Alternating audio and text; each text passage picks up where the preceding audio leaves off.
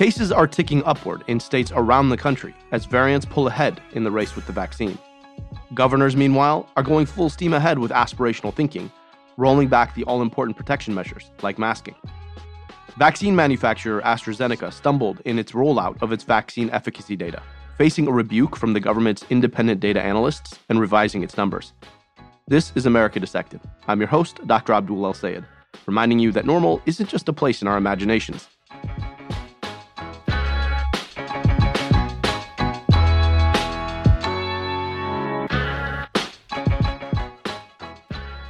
This pandemic was a shock to the system in every single way. It pushed us all back on our heels, forcing us to take stock of everything from how we educate our children, to how we buy our food, to how we get around, and yes, how we get healthcare. Some of these systems did okay. Because of vote by mail, for example, the 2020 election had one of the highest turnouts in history, even though Republicans are now trying to limit voting access because their candidate got whomped. But many of our systems fundamentally failed. None failed quite as spectacularly as our healthcare system, though, the one system we needed most in a global pandemic. Imagine being the richest, most powerful country in the world and watching your nurses and doctors trying to care for dying people in garbage bags. Imagine having the world's highest rate of uninsurance in the middle of a pandemic 15 million people in total, because we tie health insurance to employment. Now, if you didn't experience it, imagine being one of those people scared to death that you could get this super deadly virus and not have the insurance you needed to get healthcare. Imagine watching your local hospital go bankrupt or shut down in the middle of the pandemic, as happened to 47 hospitals across the country, and wondering where you or a loved one would get care if you got sick. None of this happened anywhere else in the world, only in America. But here's the thing for most of us, this janky healthcare system is all we've ever known. So we think it's just normal.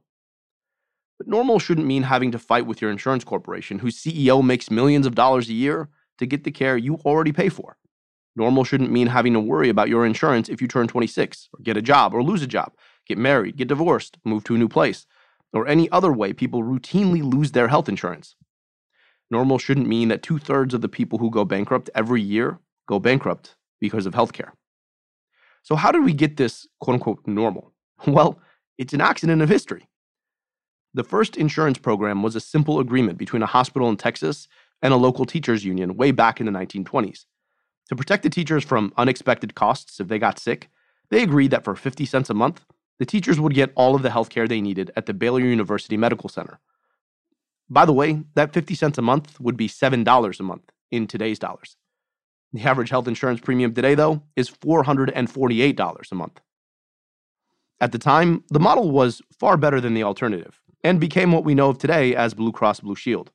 But that model didn't really take off until World War II, when a federally mandated national pay freeze was instituted to stop employers from poaching workers by offering higher pay, something they did to protect the war effort. Employers got smart, though, and they began searching for other ways to attract employees, what we now call quote unquote benefits, like health insurance. The IRS later decided that plans like this would be tax exempt, a massive incentive for employers. With that decision, employer sponsored health insurance plans went from being just a perk to the norm, and our broken, uniquely American employer based system of health insurance was born.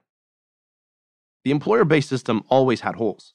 From the jump, that plan just didn't work for two groups of people in particular seniors who were retired and facing the highest healthcare needs of their lives, and low income folks who worked in jobs that didn't offer these kinds of benefits.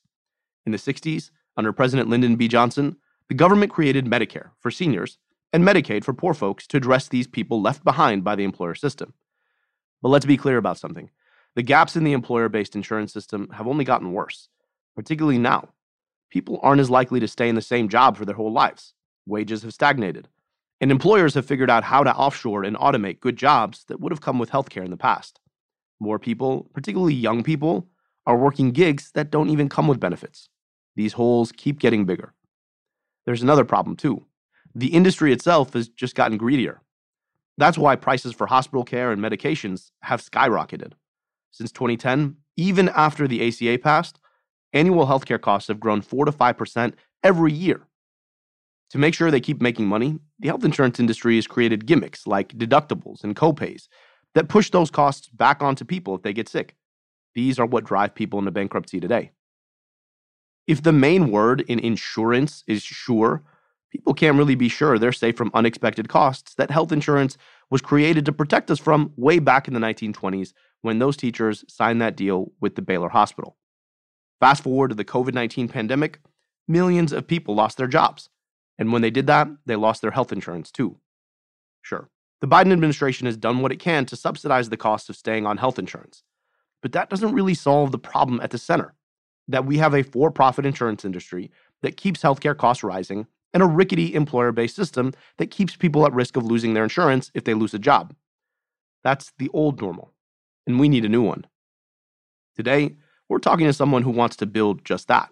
Our guest is Representative Pramila Jayapal, representative from Washington's 7th District and chair of the Congressional Progressive Caucus.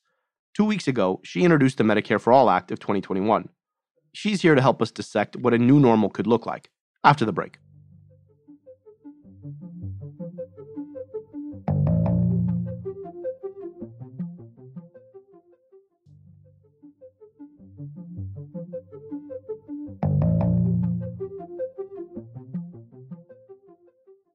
Our guest today, returning to the pod, is Representative Pramila Jayapal. She is a progressive champion uh, in the House of Representatives, and most recently, she reintroduced Medicare for All back in to Congress, and uh, we are having that conversation today. Representative Jayapal, thank you so much uh, for joining us.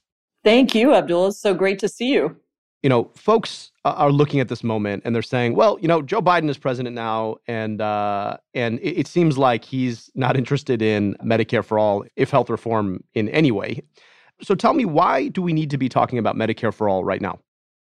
Well, it is just more crucial than ever because we have seen what COVID 19, what a pandemic did to us with the broken healthcare system that we had. I want to be very clear as you know very well, that it was broken long before COVID hit. The 87 million people who were uninsured or underinsured. But when COVID hit, I think a lot of the arguments that people had been making about why we needed to preserve that broken system really went through the door. We saw, first of all, 27 million people lose their health care because they lost their job because of the crazy system we have that ties healthcare to jobs. We saw Black, Brown, Indigenous, and poor people disproportionately getting infected with COVID 19 and then dying. And Public Citizen has just released a report that shows that 40% of those who were infected with COVID uh, had no health insurance. 30% of those who died had no health insurance. And so the reality of what that broken system did, and that doesn't even include you know, some of the underlying pieces of the situation with COVID hitting and going straight to people who had not been able to take care of their healthcare needs for so long because of that broken system. That just makes you even more vulnerable to the disease, whether it's your asthma, respiratory issues, or cancer, or diabetes, whatever it is. So I think this moment shows us more clearly than it has ever done.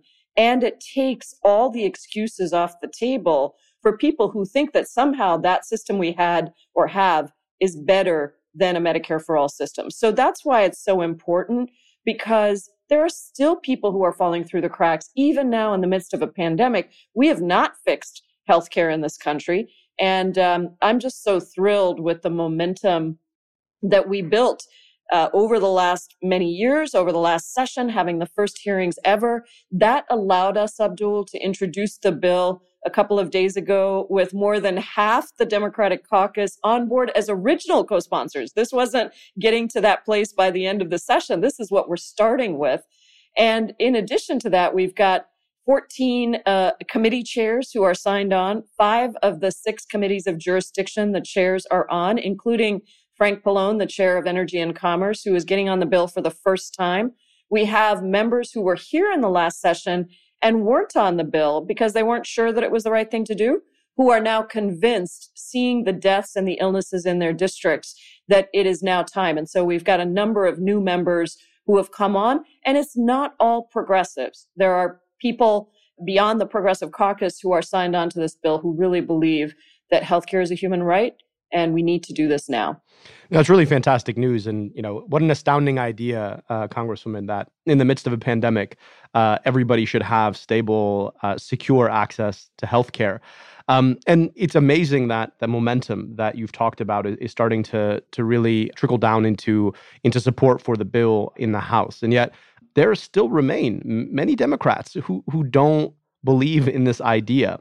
What is it going to take beyond a pandemic that took 540,000 lives and devastated millions more livelihoods to get these folks on board with the recognition that because we are the only high income country in the world that does not guarantee access to health insurance, uh, we keep our people insecure to the, the, the costs and, and probably worse, uh, the illnesses that not having health insurance exposes them to. What's it going to take uh, to get the whole Congress on board? Well, unfortunately, any big transformative change of a system takes time. And the reason I was so keen on having legislative hearings last year, which had never happened in the House of Representatives on Medicare for All, is because I think many of our colleagues charitably don't know what's happening in other situations, look the other way because they're perhaps getting a lot of funding from drug companies, private insurance companies, um, and they don't want to take on the fight because it is going to be a fight. There are a lot of special interests who are making enormous amounts of profits off of the current system, even as people are dying.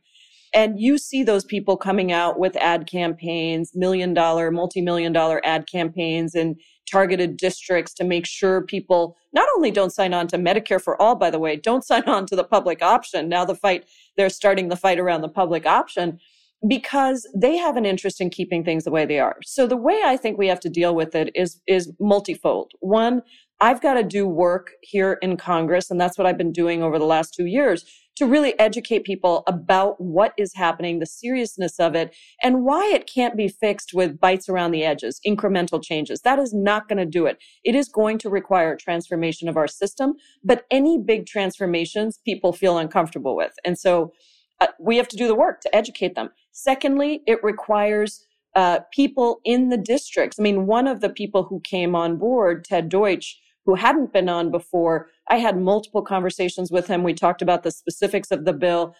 But honestly, I think, you know, seeing people dying in his district who had been advocating for Medicare for all and realizing that there really is no other answer. Um, that kind of advocacy from people on the ground in districts with personal stories really, really makes a difference. And we need to do it in districts where we don't already have people who are on board, right? We need to target those particular districts.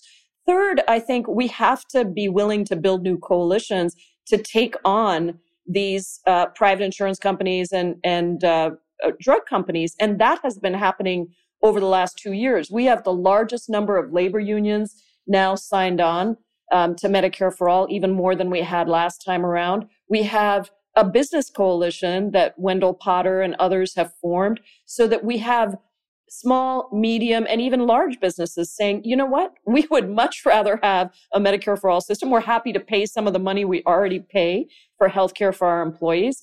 Um, and those kinds of coalitions are really important because they drive a wedge into the narrative that nobody wants Medicare for all, that employers don't want Medicare for all, that labor unions don't want Medicare for all. And then we're building a new racial justice coalition. You know, we had Patrisse Cullors, one of the founders of the Global Network for Black Lives, was on our rollout call the other day because I really do think that if we're going to say, as you, and you have been such a powerful spokesperson for this, that we care about racial equity in uh, in the country and certainly in healthcare, then we have to be willing to understand that our current system leaves out Black, Brown, Indigenous, poor people across this country. There is no hope for them with the current system we have. No, no amount of subsidies is going to take care of this. We actually need to transform the system from a for-profit system to a system of care. So, you know, you mentioned the power that major corporations, particularly the insurance industry and the pharmaceutical industry, have had in shaping the narrative about Medicare for all. And you know, insurance has spent 151 million dollars just last year uh, on lobbying across 845 uh, different lobbyists. Uh, the co-author uh, of my book Medicare for All, which you generously wrote a, a foreword to, we really appreciate. Argues that HR 1 is the Medicare for All law before Medicare for All, right? That unless we get meaningful democracy reform and we are able to a empower the votes of people who uh, are systematically left out of our democracy and b blunt the power of money in politics then it's going to be very very hard to get this done um, what are your thoughts on uh, the link between democracy reform and corporate power in achieving medicare for all uh, oh, it's it's about as strong as it can be. I mean, this is a multi-strand um, tie, and I, I, think that there's no question that that is absolutely essential, not only on healthcare, by the way, but on everything, on addressing climate change, on addressing so many of the issues that we face today, uh, racial inequity, income and wealth inequality. So I really believe that HR1, and that's why it's called HR1, because it's the first bill, it's the most important bill um, because it underlies everything else. And it not only gets money out of politics, but it strengthens our voting system. Along with that, I would say we need to pass H.R. 4, which is the John Lewis Voting Rights Act, uh, which is also very important if we are going to make sure that every person's voice actually counts and that districts aren't gerrymandered in the way that um, they are today where you know and so those those things are absolutely critical. Now to pass hr1 let's get to another root cause which is the arcane and racist procedures of the senate that give power to the minority give power to the minority in the senate. Basically we've handed over control of the senate to mitch mcconnell again because of the filibuster. And so we um, are working very hard in the progressive caucus to eliminate in an ideal world, reform uh, the filibuster so that we can actually pass bills like HR one, like HR four, um, and and ultimately, you know, healthcare reform. Many pieces of it could fit under reconciliation, but why are we twisting ourselves into pretzels to try to get an unelected parliamentarian to to rule? You know, based on a séance with a dead guy named Byrd. Uh, uh I won't take credit for that. That's um, P- Peter DeFazio calls it the Senate having a séance with with uh, a dead guy uh, to try to get these things to fit into something called reconciliation. So. Um, I know that's a bit of arcane Senate procedure, but it's really important for people to understand that the rules in the Senate were set up by white Southern segregationists who wanted to stop civil rights from moving forward in this country. And they have continued to be used to block populist policies, whether it's a $15 minimum wage, whether it's Medicare for all, whether it is um, action on climate change. That's a that's a really really important point about the power of the filibuster and the need to address it and the impact of uh, of this arcane Senate rule built around protecting white supremacy uh, and the ways that it, it continues to uh, get in the way of progress. I want to get back to the, the question of, of corporate money because you know one of the hard parts I think is that oftentimes when we think about our democracy, we forget the fact that the firewall between uh, our economy and our, our democracy has never been weaker. And um, one of the things that's that's somewhat curious, and, and I get this question all the time, is uh, you've got um, Congress people who support on paper Medicare for all and at the same time take gobs and gobs of money from the corporations uh, who are dead set on opposing it. How do we take on that that problem? How do we square that circle? Because I think when the rubber hits the road and we are in a position to finally pass this law, uh, I think you're going to see a lot of folks, um, a lot of folks maybe behaving in ways that that their positions on paper might suggest otherwise. So how do you deal with that, and and how do we think about that problem? Well, you have to start. Um, and four years ago, when I ran for Congress, Abdul, I think I was one of only three members of Congress who said I wasn't going to take any PAC money. Um, now, I don't know what the number is, but it's substantially more than that. Um, it's dozens of members who are saying they're not going to take PAC money. And even for the Progressive Caucus, you know, I mean, we didn't have much in the PAC, but there wasn't a prohibition on taking corporate PAC money for the Progressive Caucus some years ago. Now there is. And I think, and Citizens United and others have been doing a really good job of helping to show how, again, popular it is for people to run on not taking corporate PAC money. So that number is growing and growing. But in addition, there's legislation we need to pass. It's going to be very difficult. I won't lie because a lot of these people don't want to stop taking that money and they're afraid of what that means for their campaigns. HR1 does a lot of that. Uh, Elizabeth Warren and I have another anti-corruption bill that is about, you know, making sure we stop the revolving door. I mean, it's not just the money. It's also, you walk outside the doors of our offices, um, not outside mine, because everyone knows I don't take corporate PAC money, but there are lobbyists lined up to tell you why their way is the right way. And, um, oh, and by the way, there's a check that goes along with that. And so we have a lot of work to do to change the influences, to get money out of politics, to get candidates, to elect candidates. It's not just progressives, by the way. There are a lot of people in swing districts who don't take corporate PAC money anymore either. Again, because it's not just a progressive issue, it's a populist issue. People want to know that their elected representative is representing them and not the wealthy corporate interests. That's right. That's right. Well, I, I really appreciate that perspective because I think it's important for us to, to identify um, the money on the other side of the status quo, right? Uh, status quo doesn't just happen because it's always been the status quo. It is uh, supported vociferously by a whole set of an old industry of folks who you know who used to do the job that you're doing right and and that's the the crazy side of it so thinking a little bit about um, where we are now the, the biden administration you know they I think surprised a lot of folks uh, who see the world similar to you and I with these, you know, frankly, revolutionary childhood tax credits that um, I, I, think upend a 40 year neoliberal governing consensus that says uh, that government is part of the problem. And they've basically said we are going engage with, uh, pursue a new approach to thinking about and taking on poverty uh, in this country. And this is this is basically for folks who haven't um, read about this. This is in effect a guaranteed minimum income for kids, and um, and that's a big deal. And at the same time, we see in the same bill, the the American Rescue Plan, a sort of rethinking of the neoliberal paradigm on poverty and a doubling down on the neoliberal paradigm when it comes to healthcare in the form of COBRA subsidies. And don't get me wrong, I think it's really important for folks to have health insurance right now, but maybe it's better not to do it by subsidizing the corporate uh, insurance industry that maintains the status quo that puts so many people at risk in the first place. How do we get the administration to be thinking with the same degree of boldness uh, about healthcare? What's it going to take for them to be expanding public insurance uh, and really pursuing even that public option that you and I spent a lot of time working with with their campaign on uh, back in in the summer of 2020?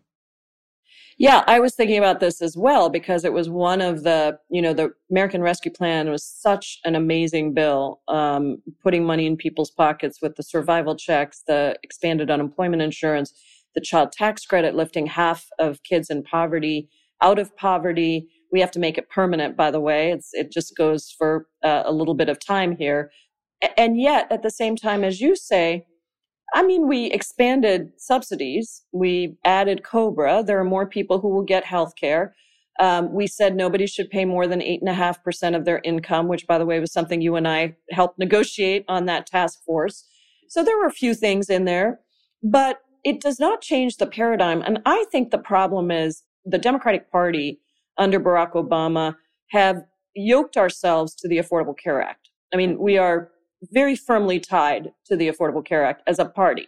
It is Barack Obama's legacy. It is Joe Biden's, you know, part of his legacy. It is part of Speaker Pelosi's legacy. And we should be clear, it did a lot of good. It expanded healthcare for tens of millions of people, but it is still in that framework. And it never really left that framework. And so uh, I had thought that with COVID, that would be a moment for people to say, okay, you know, we are ready to re examine the entire healthcare system. But again, we come back to money and politics. We come back to all these corporate lobbying groups that have a lot of influence within the administration. And we come back to is this the fight that the administration wants to take on? Because they already feel like they took it on for the Affordable Care Act. And as you remember, they lost the House in the wake of that vote. Um, there was a, a, a push for a public option at the time, which was not as good as the public option you and I designed over the last summer when we were working on the task force, but it was a public option. Um, it failed. It got taken out of the bill.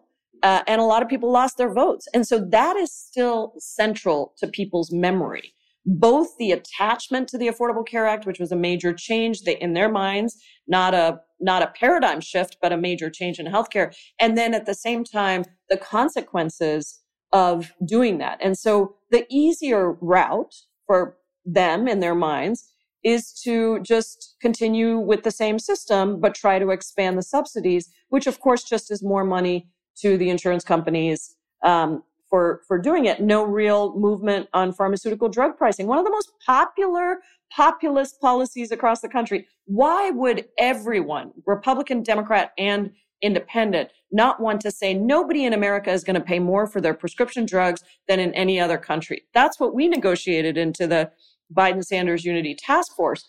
But even that is difficult to pass here. And again, it goes to the power of money in politics.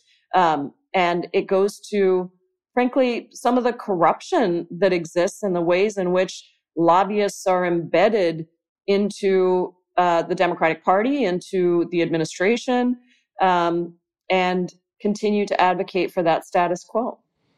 Yeah, I I um I really appreciate that point. And one of the frustrations that I feel like um, is missed in their diagnosis of the the situation is that you know the Partnership for America's Healthcare Future, which is a uh, a junta between all of these different trade groups representing healthcare, after they built out, they created this system, this means of opposing Medicare for all. It's not like they shut it down when Senator Sanders didn't win the primary.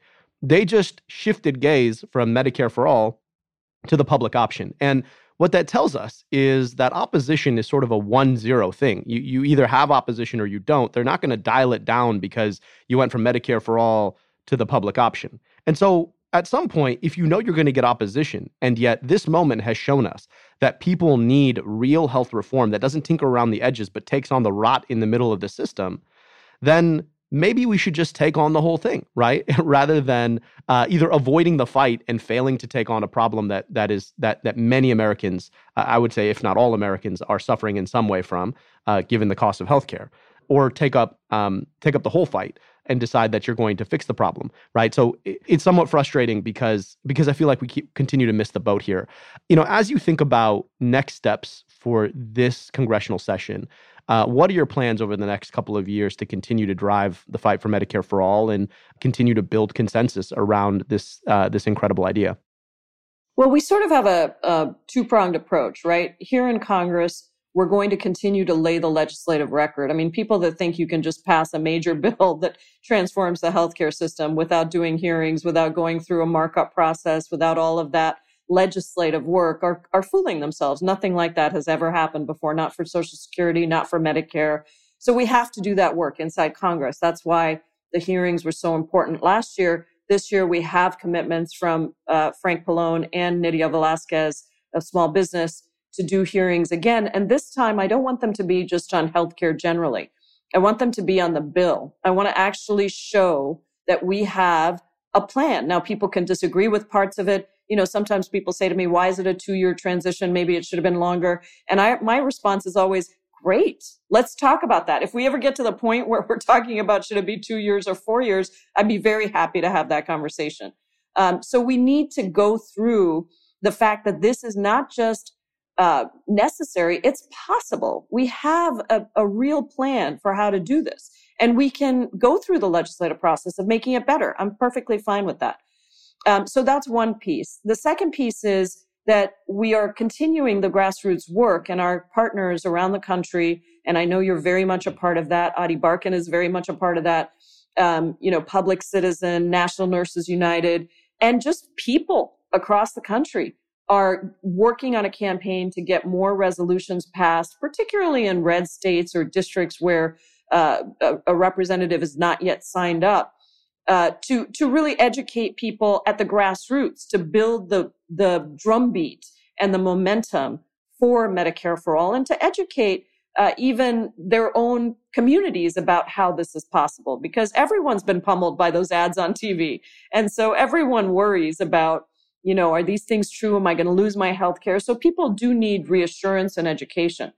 Third, we are continuing to build these coalitions that I mentioned. You know, there was in the last presidential, as you know, some challenges within some unions who have negotiated plans and they're worried about losing the benefits of those plans and the quality of those plans.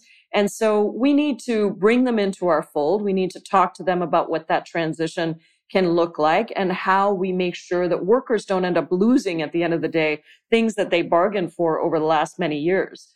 And same thing with businesses. The more big businesses we can get to say, hey, this is an economic issue for us. Every other country that we're competing with is providing healthcare for their people. And yet we are not, which means that we as employers have to make the choice to provide healthcare. And that is extremely expensive, extremely cumbersome. And we'd rather support uh, a Medicare for all type system, and we're willing to even pay into it.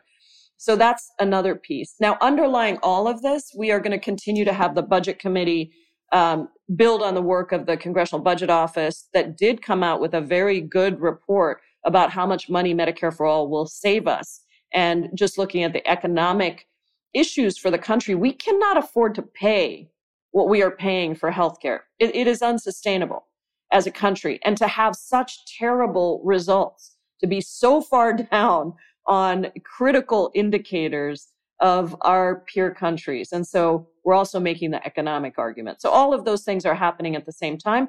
And then we will, just like you and I negotiated, try to get some foundational elements of Medicare for all into the system. Let's lower the Medicare eligibility age to 50 and cover all kids up to 25.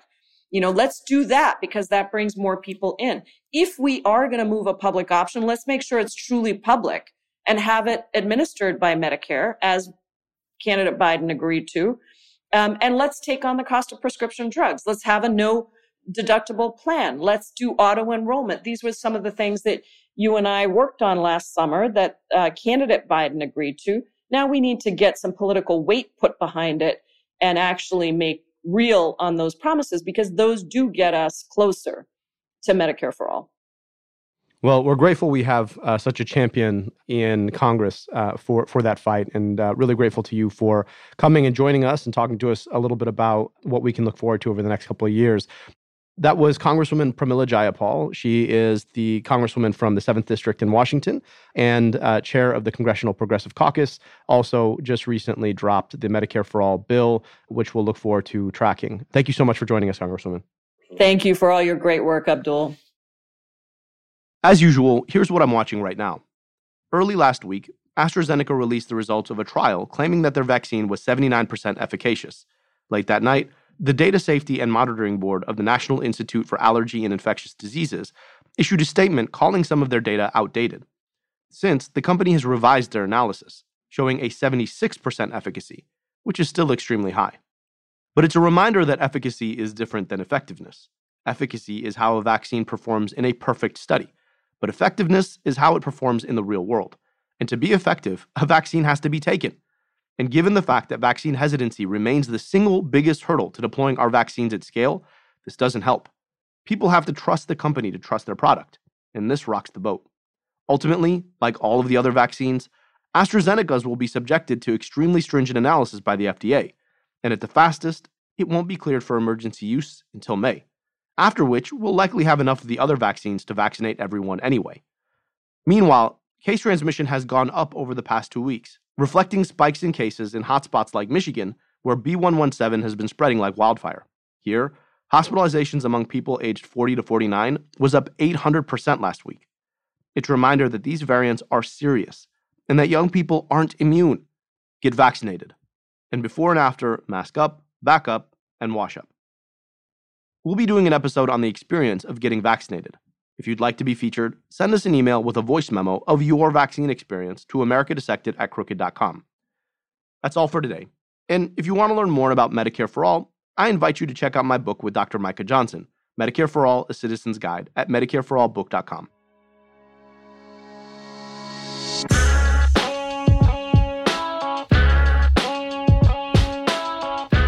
America Dissected is a product of Crooked Media. Our producer is Austin Fisher. Veronica Simonetti mixes and masters the show. Production support from Tara Terpstra, Lyra Smith, and Allison Falzetta. The theme song is by Taka Yasuzawa and Alex Sugiura. Our executive producers are Sarah Geismer, Sandy Girard, and me, Dr. Abdul El Sayed, your host. Thanks for listening.